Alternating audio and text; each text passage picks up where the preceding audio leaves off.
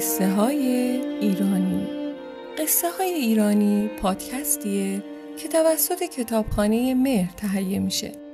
این قصه از کتاب افسانه های آذربایجان ترجمه ابراهیم دارابی انتخاب شده.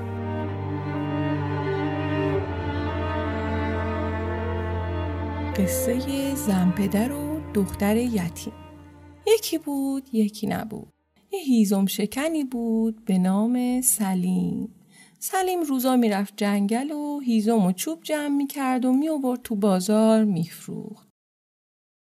یکی از روزا زن سلیم مریض شد و مرد. سلیم از زنش یه دختری داشت به نام گلنسا.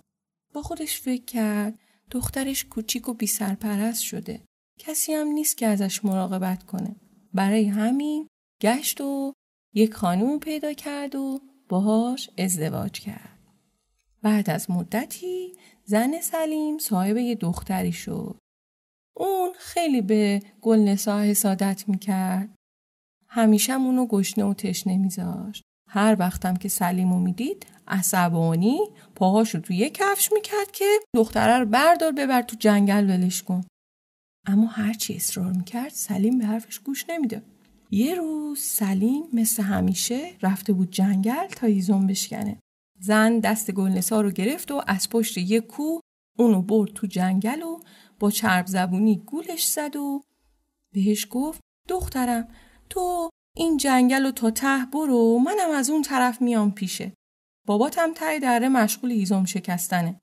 گلنسا ترسیده بود و نمی‌خواست بره ولی نامادری تهدیدش کرد و اونو فرستاد تو جنگل.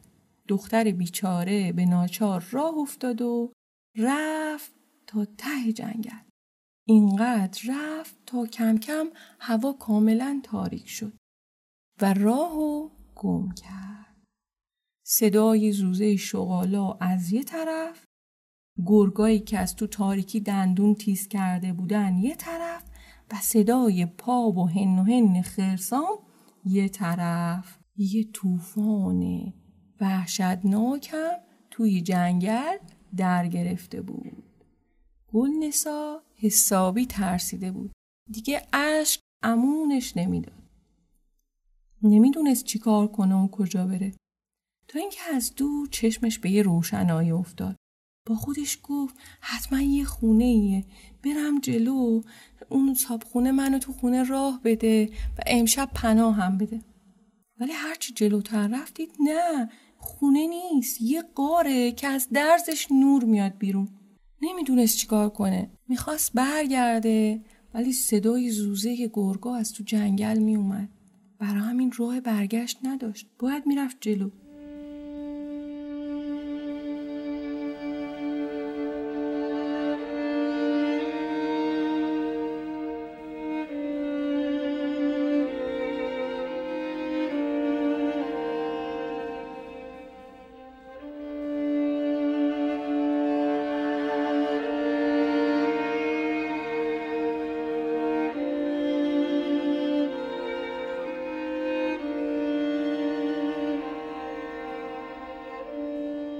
سرش رو از درز در برد تو دید یه دیو پیری اون وسط نشسته که آدمیزاد از دیدنش زهره ترک میشه.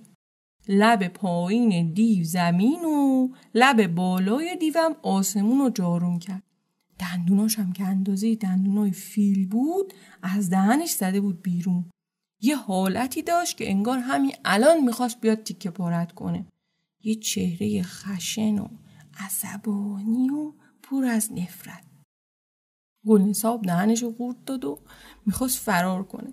اما دید پاهاشو نمی‌تونه تکون بده. برای همین با لکنت سلام کرد و گفت مادر من راهمو گم کردم. به من کمک می‌کنی؟ نن دیوه نگاهش کرد و گفت دخترم اقبال با تو بوده که به من گفتی مادر وگرنه تو رو به سیخ میکشیدم و میخوردم. حالا دیگه نترس. بیا بشین. بیا بشین بهت کمک می‌کنم. ننه دیوه سه تا نوه کوچیک داشت. مادر اونا مرده بود. هر وقت دیو می‌خواست بره یه جایی نوهاشو میسپرد به گلنسا و می‌گفت خوب از اونا مراقبت کن. گلنسام چون خودش یتیم بزرگ شده بود به خاطر همین خیلی با نوه های دیو مهربونی می‌کرد. حتی یه وقتای خودش هم غذا نمی‌خورد ولی به اونا غذا می‌داد. اونام خیلی گلنسا رو دوست داشتن. همیشه از گلنسا پیش ننه دیوه تعریف می‌کردن. یه روز ننه دیوه نشست پیش گلنسا و گفت دخترم می‌بینم که تو خیلی برای نوای من جون فشانی می‌کنی. هرچی از من می‌خوای بگو تا بهت بدم. گلنسا گفت مادر اگه منو به خونمون بفرستی خیلی خیلی به من لطف کردی.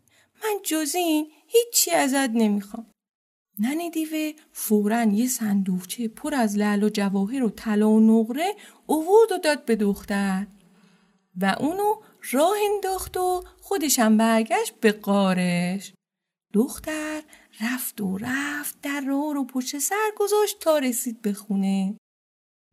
با نامادری و پدرش روبوسی کرد و نشست تو خونه. نامادری داشت از حسادت سکته می‌کرد ولی نمی‌تونست به رو بیاره. گلنسا که دید پدرش مثل سابق فقیره در صندوق رو باز کرد و گفت پدر از امروز به بعد دیگه تنگ دستی رو فراموش کن. طلا و نقره و لل و جواهر تو این صندوقه. می‌تونی اونا رو بفروشی و زندگی خوبی داشته باشی. نامادری با دیدن طلاها خیلی ریاکارانه گلنسا رو بغل کرد و شروع کرد به بوسیدنش. پدرش هم فکر کرد که دیگه اوضاع خوب شده بین اونا. اون طلا رو برد فروخت و زندگیشون یه رونقی گرفت. گلنسا همه اتفاقایی که براش افتاده بود و برای اونا تعریف کرد. نامادری هم گفت خوب شد که به همه چی پی بردم. چند روز بعد دختر خودم رو میفرستم. تا ننه دیوه به اونم یه صندوق لعل و جواهر بده. بعد از گذشت چند روز نامادری بازم اذیت و آزار رو شروع کرد. گلنسا رو گوش نمیذاشت بازم فتنه به پا می‌کرد و به پدرش می‌گفت اگه گلنسا رو نبری و گم و گور کنی نمی‌تونم تو این خونه بمونم سلیم گفت زن درسته که تو نامادری هستی اما انصافت کجاست اگه گلنسا نبود ما از فخر و تنگ دستی میمردیم. اون بود که به ما طلا و جواهر داد. زن بدون اعتنا به حرفای شوهرش می‌گفت صندوقچه بخوره تو سرش. دختر خودم رو میفرستم بیشتر از اون جواهر بیاره. خودم هم گل نسا رو می‌برم و گمگور یکی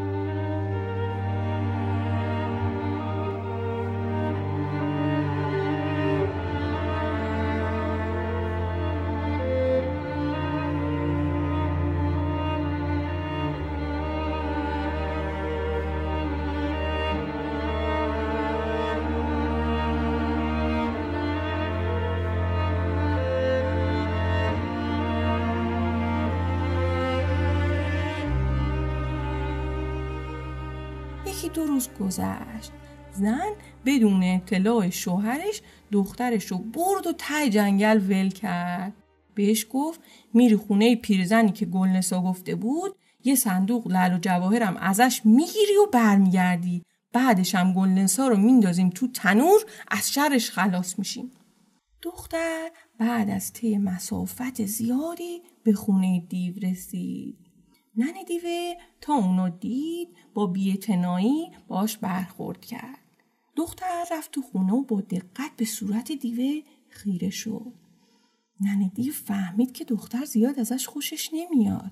با خودش فکر کرد خیلی خوب بلایی به سرت بیارم که بیا و تماشا کن. پیرزن بازم نوه هاشو سپرد دست اون دختره و از خونه رفت بیرون.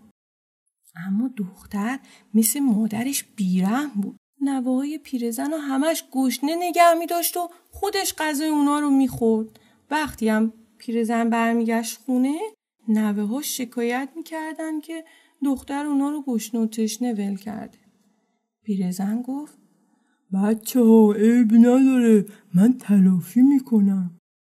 شب خوابیدن.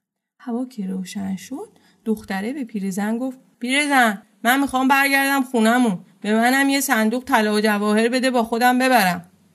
پیرزن فورا از جاش بلند شد رفت یه صندوق دربسته بود و داد به دختر و دختر راه انداخت.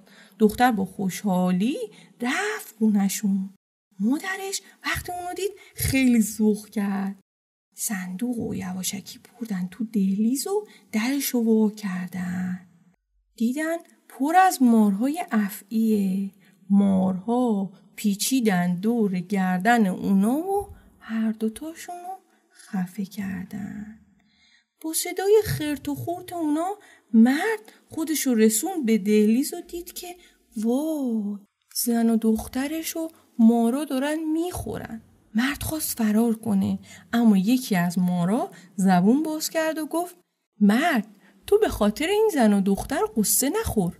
اونا به خاطر بلاهایی که سر گلنسا آوردن مجازات میشن اگه اونا با گلنسا مهربون بودن دچار این مصیبت نمی شدن. حالا برو و از گلنسا خوب مراقبت کن. اون دختر خوب و شجاعیه. مار بعد از اینکه حرفاش تموم شد دور شد و رفت. پدر و دختر از اون روز زندگی راحتی رو در شادی و نشاط شروع کردن و از زندگیشون لذت بردن.